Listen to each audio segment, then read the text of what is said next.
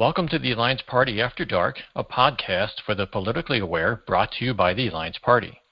Content for this episode was recorded on Friday, December 20, 2019. And a good evening to you. I'm Dan Schaefer, producer of the podcast. This evening, we're talking with Elizabeth Melson, president and founding board member of the Virginia chapter of FairVote. Now, what is FairVote? Well, FairVote is a nationwide organization that is dedicated to advancing ranked choice voting as a means of providing fair representation in our elections. They are a nonpartisan champion of electoral reforms, and they believe in giving voters greater choice, a stronger voice, and a representative democracy that works for all Americans. Though she's president of the Virginia chapter of FairVote, Elizabeth, along with her husband and daughter, resides in a fairly rural area near the Shenandoah National Park. Elizabeth is a successful businesswoman in sustainable agriculture. Initially, she got involved in local level party politics, but she has since become a self labeled rural independent. She values transparency in government, and she appreciates candidates who can debate civilly about the issues. She believes candidates should earn their constituents' votes without divisive campaign tactics, and she puts actions to her words. She's been working with local representatives to introduce ranked choice voting in the Virginia General Assembly since 2016. Elizabeth earned a Bachelor of Science in Sociology from Northern Kentucky University and a graduate certificate in Business Administration Essentials from Shenandoah University. She serves on the boards of statewide organizations related to agriculture and marketing, and she advocates for a reformative justice system as well as alternative energy. So, this evening, we're going to focus on FairVote's activities in the state of Virginia though whatever state you live in probably has similar activities taking place. Elizabeth is here to chat with us and help us get a better sense of what ranked choice voting is all about. She'll also comment on some of the challenges taking place on a local level, as well as share some of the victories. So, Elizabeth, uh, welcome to the Alliance Party After Dark. Thank you. Thanks for having I, me. I hope that introduction did you justice. Indeed. okay. It's a pleasure to have you with us this evening let's start off by just talking about ranked choice voting itself. Uh, this seems to be a uh, obviously an, uh, alternative to what we call plurality voting, which is a mechanism that's taking place or that's widely deployed in this country. Could you sort of describe the what ranked choice voting is and and um, tell us what its advantages are over the plurality voting mechanism? Sure. Um, in in elections where there are three or more candidates voters rank the candidates from their most preferred to their least preferred. Um, that part of it is simple and empowering. We rank things every day in our life. Um, then comes tabulation. And in that, in RCV elections, we require candidates to win with a true majority. So in a single seat election, that would mean that 50% plus one, you know, is what would get a candidate elected. So if a candidate receives more than half of the first choice votes, they win, um, just like any other election. But if not, we go into an instant runoff where the candidate with the fewest votes is eliminated.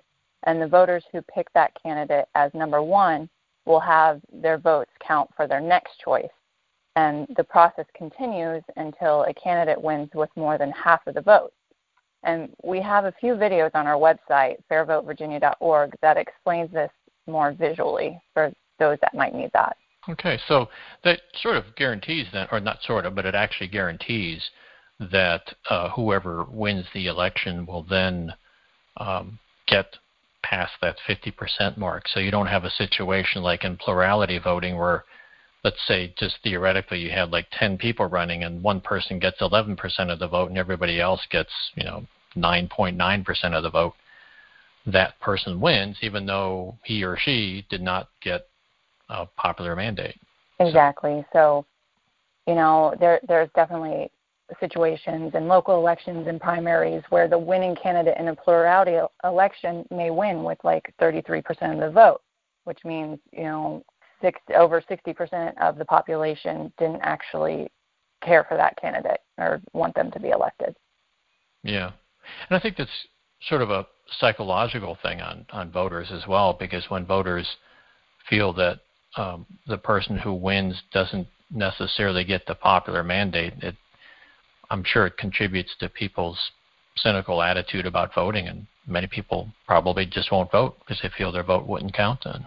Sure, sure. Um, plurality definitely can, um, you know, deter people from participating in the process. And we, to have a healthy democracy, we need people participating.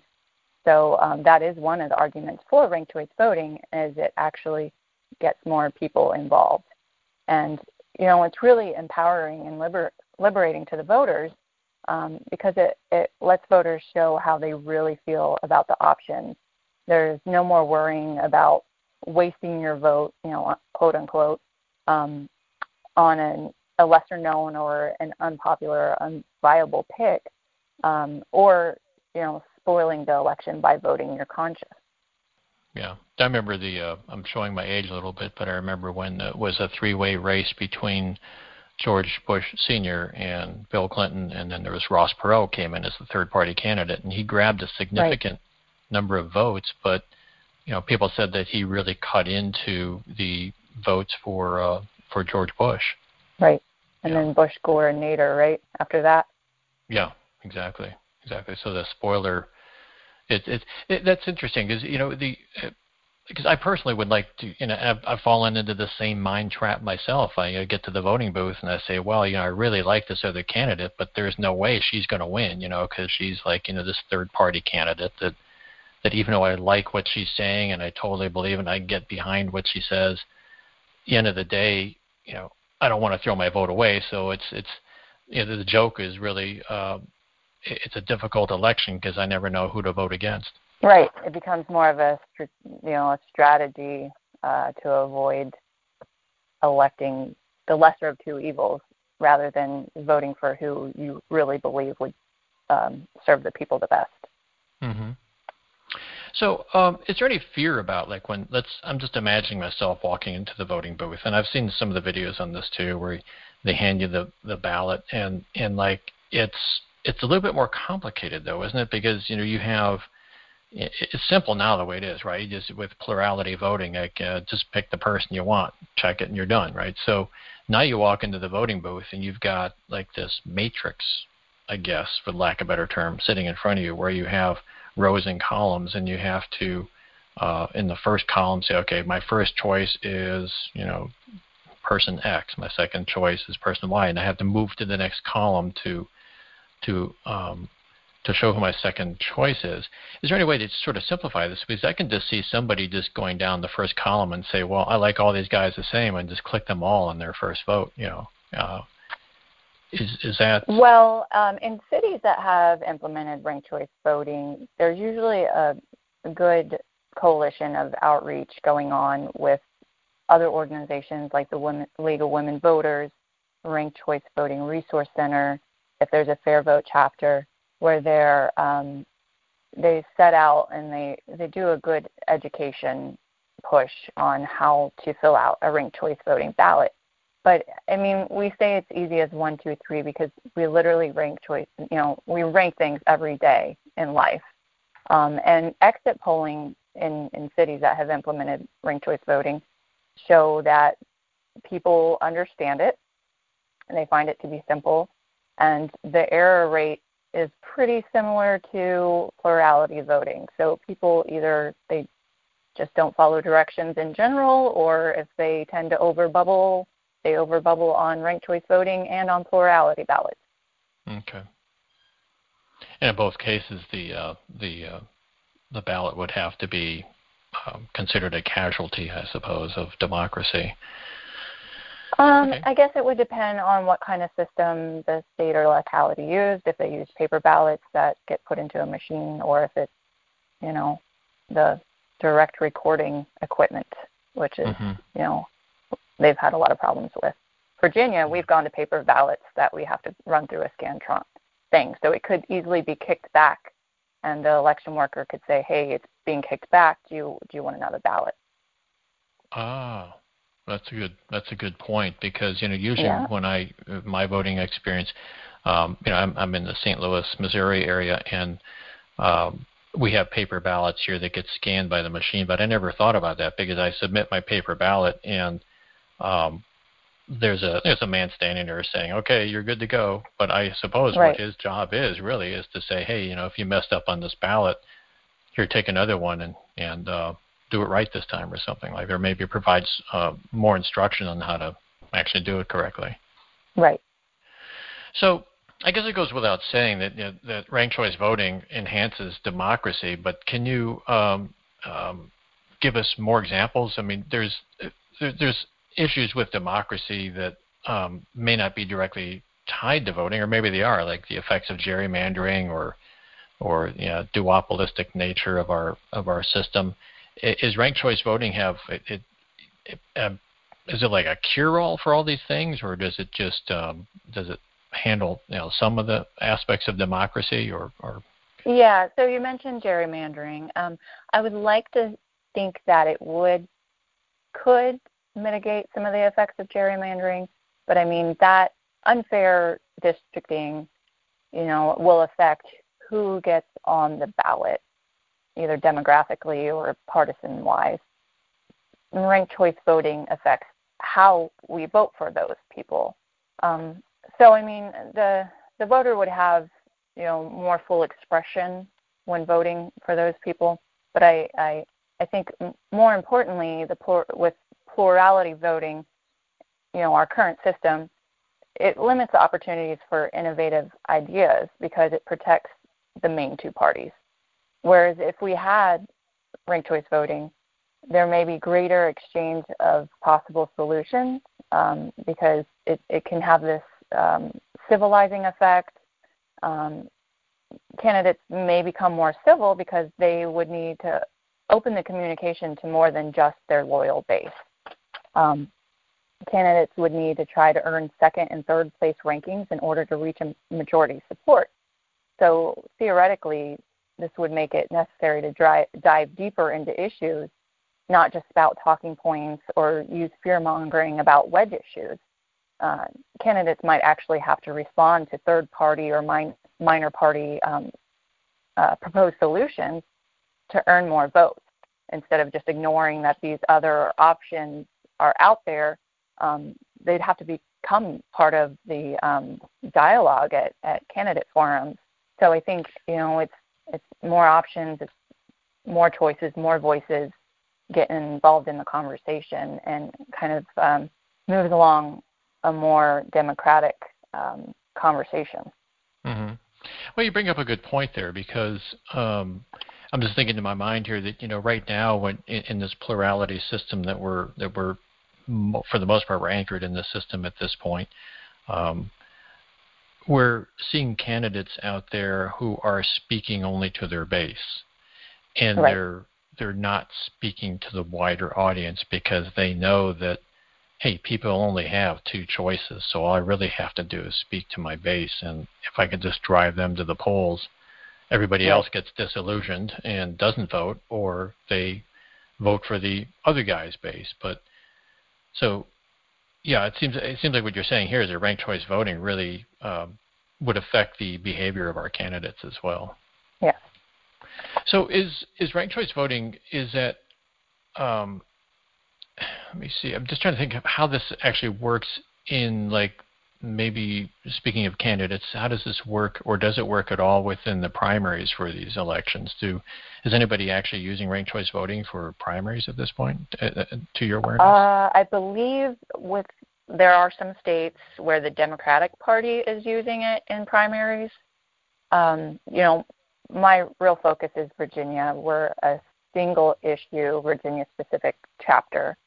Mm-hmm. So um, I would definitely direct people to. Um, we do have a tab on our website that says "Where's ranked choice voting used," and that that's pulled directly from the Fair Vote Nationals website, and you can click on each state and it'll tell you. Okay. Um, so I do know that there are some states where Democratic uh, Party is using it for primaries. I think it okay. would be an excellent tool for primaries um, because that's where you find usually a, a wide spread of candidates where where you almost always have three or more candidates. Mm-hmm. Yeah, that's uh, that's good. So, um, in your oh, I just want to make sure too that we mention that website you're talking about there is fairvote.org. That's the nationwide Fair Vote. Um, That's the nationwide website. Fair Vote website, yes. And then and the Virginia specific web- website is fairvotevirginia.org. Okay, perfect. So, um, in your personal experience, do I guess one of the things you have to do, especially on the local level, right there, is you have to sort of overcome resistance. It's do do people generally resist the idea of ranked choice voting, or um, do they embrace it once it's explained to them, or what's your experience with that? Okay, yes. So I would say that established legislators have concerns. Normally, they would say, "Oh, this is too complicated for voters to understand, or it's too expensive to implement." The general populace, voters, um, it's really energizing to see the light bulb go off or go on, I should say, when we're we're at socials or info sessions and we're or we're talking to the legislative aides or and um, you know once they understand it, most people become really enthusiastic about it, or at the very least they're like, huh, that makes sense, you know. So um, mm-hmm. we do get um, a lot of new members every time we host an event. Um, people they're like, yeah, I want to know more. I want to help out. How do we get this passed in Virginia? It's great. Okay. So they embrace it once they, once it gets explained to them. They embrace it. Yeah, it's it's interesting from my personal experience though, because you know I didn't hear about ranked choice voting until you know about a year ago, and I was uh, just read an article on it, and I thought, well, that makes sense. But my whole right. life, and I've lived, you know, okay, some up there. I'm, I'm a, one of those okay boomer people, but my whole life it's like everything's been plurality voting, and um, and suddenly you never questions it, right? It's one of those things you just don't question. It's like yeah, the sun always rises in the east. You don't question something like right. that. So and then right. suddenly ranked choice voting comes along, and I read this article, and it's like the like you say, the light bulb goes off in my head, and I say, oh my gosh, this makes so much sense. I can really get behind this idea. Yeah. In some ways, it's uh, almost too good to be true. Like, how does this? You know, there's got to be some sort of catch or something, but I haven't. Been, I haven't been able to find that yet. But there isn't a catch, and it's actionable, and you know, and that's why I tried out, you know, partisan politics, and I finally settled on my political activity was going to be involved in this single issue because it's something that we could actually achieve, and that might you know, all these other benefits might snowball after that is achieved. Like if we could just open up the conversation a little bit more, if we could give voters, um, empower them to fully express themselves, and then candidates who actually win with a true majority, all, all of a sudden elections are a little bit more fair. Yeah, indeed. And and it allows not only, like we said before, candidates also speak more to the people, but it also allows more of a choice for people, which you know democracy is all about choice. So everything right. seems to fall into place then. Okay, yeah. uh, just uh, quickly here, we've been talking with Elizabeth Melson, president and founding board member of the Virginia chapter of Fair Vote. We'll be back right after a short break. The two-party system that we've got is broken. The choices are awful. All we see is lies, cheating, deceit. You could say it about both parties. Neither one really stands for anything except acquiring and exercising power. The idea was to give the power to the people, or the people have given the power away. And that's where the system broke.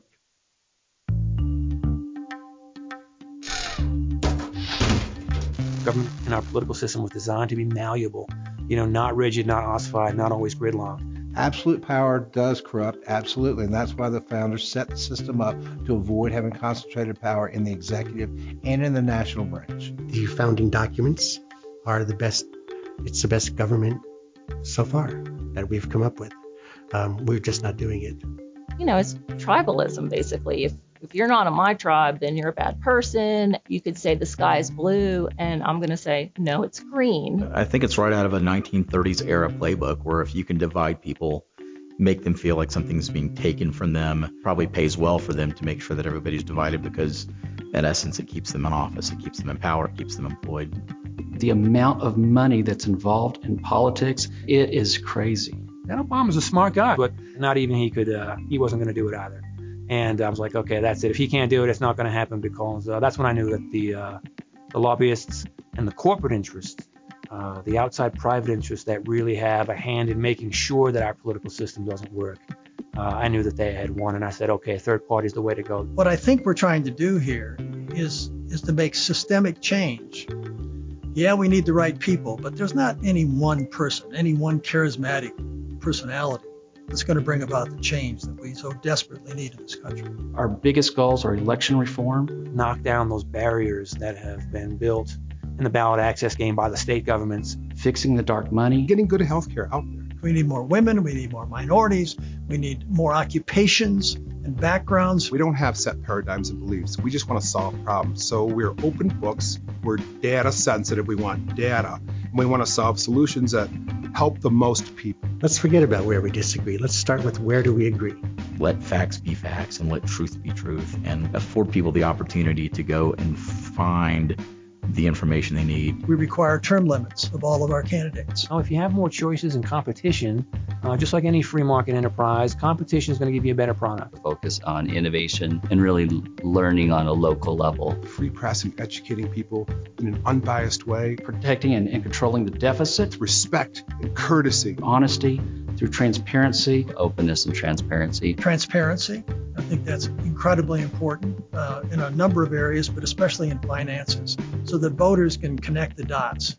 We want to leave this place in a better condition than we left it for the next generations, pure and simple. Not just my children, all our American kids. We need to educate every single individual in this country. So every individual has tools they need to succeed in life. Ultimately, that's what we're doing this for, what we can help the American people be.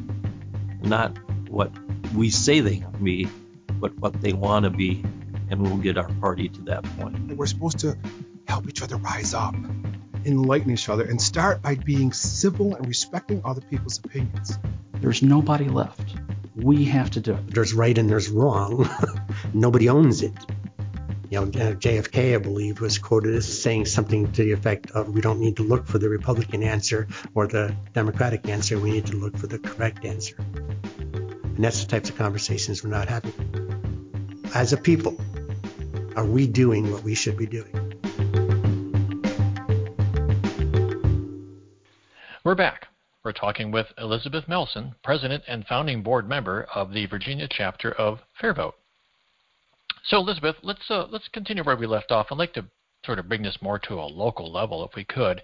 Um, you're, you're, into agriculture and you like to grow things, obviously. So, uh, let's use that analogy and say, you know, once the seeds of ranked choice voting are planted locally, what do you do to to grow the uh, popularity of ranked choice voting and, and get people in your local area and, and well within your whole state actually talking about it? Oh yeah, absolutely. Um, a lot of it is just about showing up. Um, we're basically a newly relaunching organization. Um, we um, we took a break for about nine months while one of our co-founders was running for office, and and uh, once she was elected, we had to figure out what we were doing with our organization moving forward. So right now, we're kind of asking ourselves the questions that you're asking. You know, um, how do we move this forward and and what's the best way to mobilize and how do we bring this better way to do democracy to Virginia? Mm-hmm. And um, w- what has shown to be successful that we are doing now is we're working with other organizations to co-host educational events. We're working with the local chapters of League of Women Voters and Represent Us to co-host info sessions and socials and happy hours. Um, even some partisan organizations have invited us out to speak. And at these events, we grow our followers, we grow our network, and um, you know we grow our potential impact. Um, we mobilize those that sign up to help us out at those events, and you know, indeed, we stay in contact with um, bill bill sponsors you know, we we have a legislative strategy. We look back at what we did in previous years. We keep in contact with those legislators that had um, previously uh, entered ranked choice voting legislation. We reach out to them again. You know, we get mm-hmm. confirmation. Hey, are you um, sponsoring a bill this year? What can we do to help? We're here for you. Uh, and then then we host a lobby day, and we mobilize all those people that we met at these um, uplifting events. And um, every year we have some incremental successes, and you know we're really looking forward to this year and you know the 2020 Virginia legislative uh, session. Yeah, so the uh, so working directly with the state representatives and senators that that seems to obviously make sense. And it sounds like one of your members did get voted into a position, so that would give you some um, obviously an inside track in that area as well.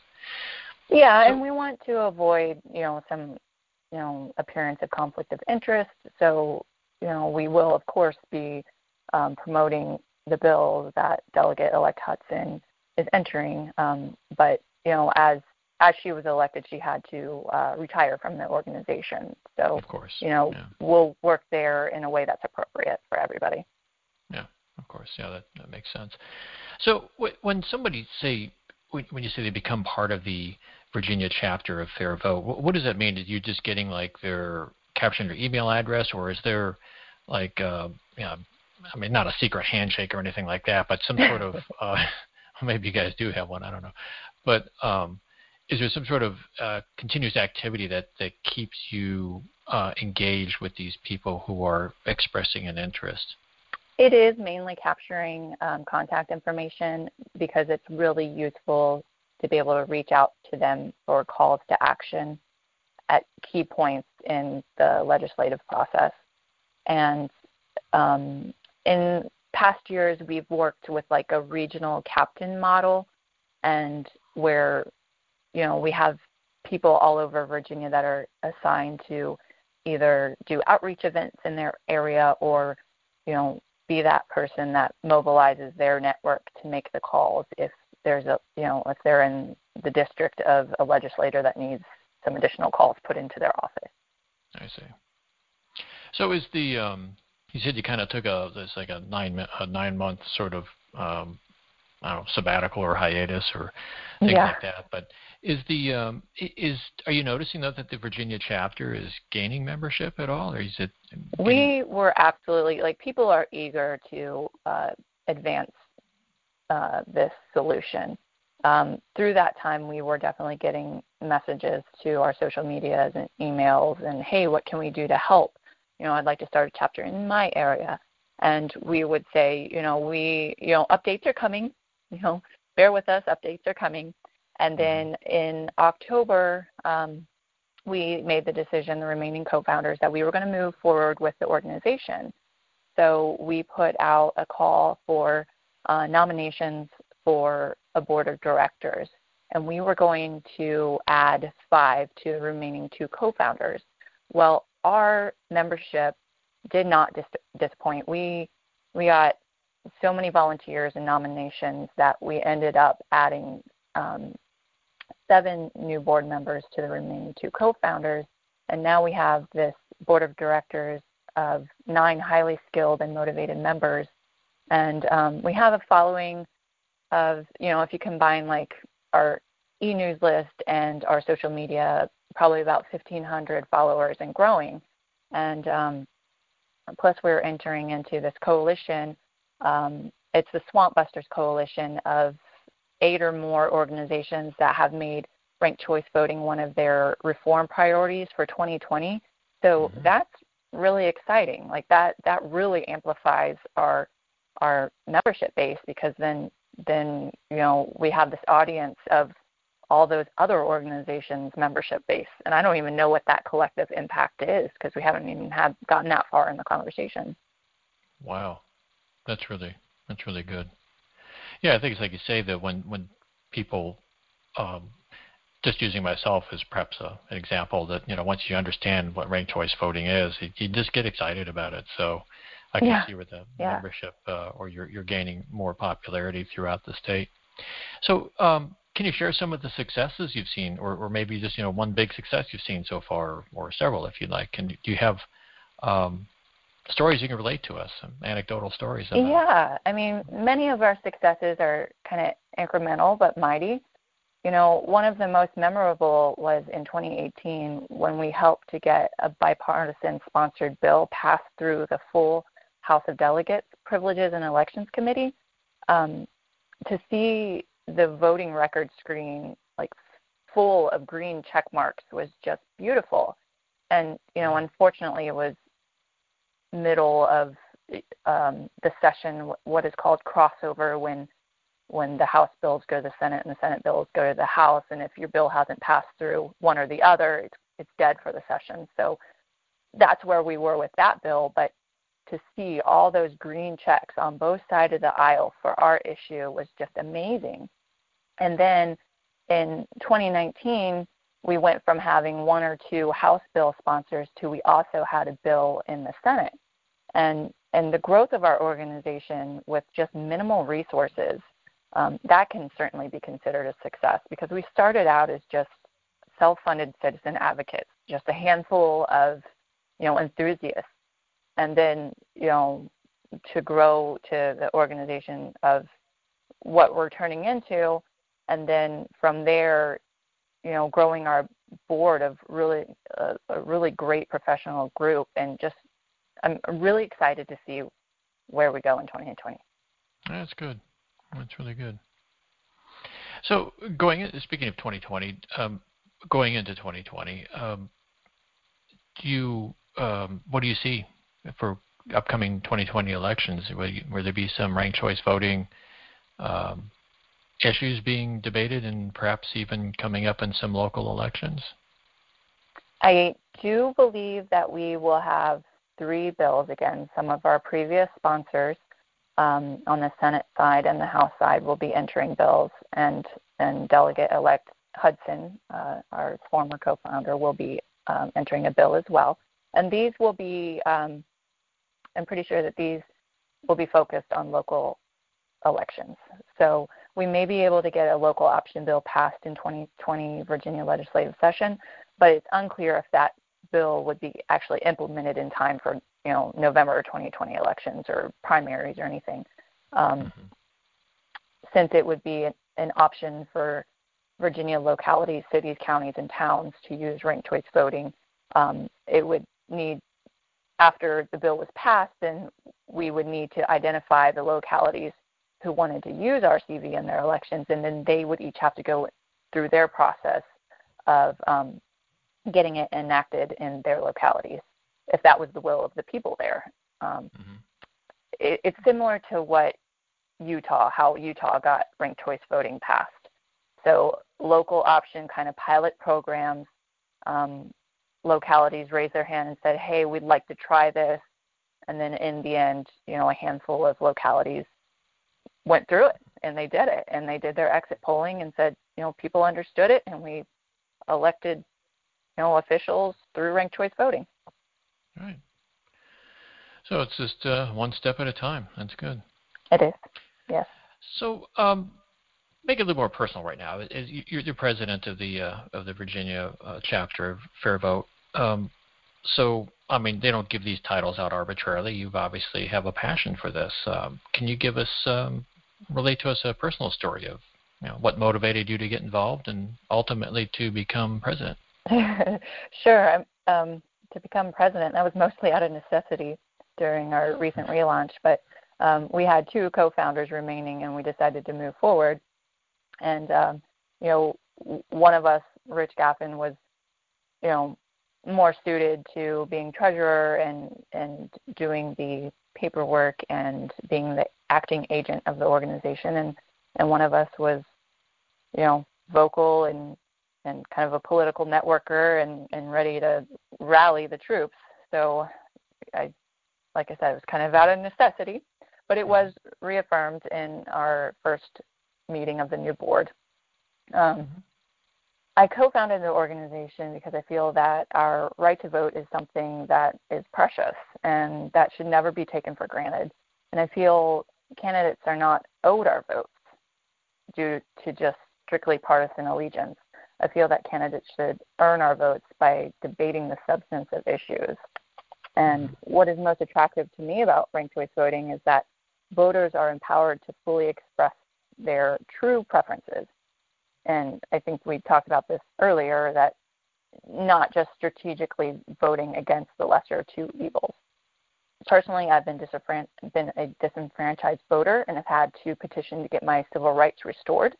So when someone says I'm wasting my vote or um, I'm spoiling the election if I vote for this person, um, it's extra offensive to me. yeah, I see. That's good. I mean, passion is what really makes uh, makes the world go around, really. So it's very good.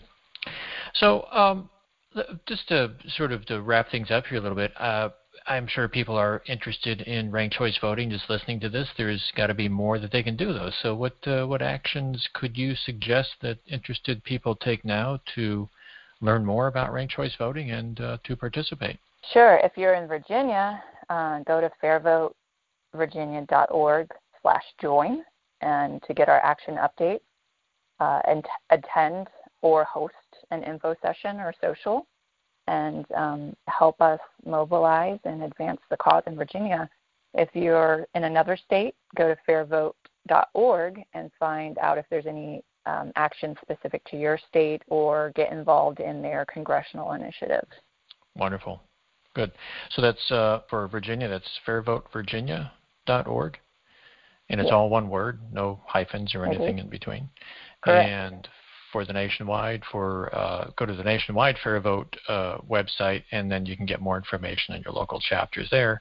And the nationwide yes. Fair Vote uh, um, website again is fairvote.org. Yes. Right. Well, Elizabeth, uh, really appreciate you spending your time with us uh, this evening. Um, now, is there anything you'd like to add before we uh, before we call it? I don't think so. I think uh, it's been an honor to be here and speak with you, and um, thank you for covering this issue. It helps us get the word out. Well, thank you for stopping by and chatting with us. This is a really important issue. Uh, uh, democracy is, depends highly on people participating, and everybody's voice must matter. And we seem to have gotten away from that in recent years with uh, plurality voting.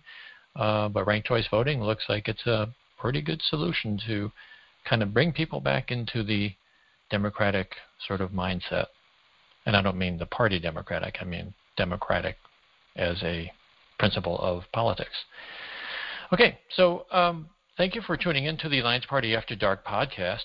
Please consider subscribing to this podcast so that you don't miss any episodes. Each week we'll bring you interesting topics from the Alliance Party. You may subscribe on iTunes, Google, or Spotify.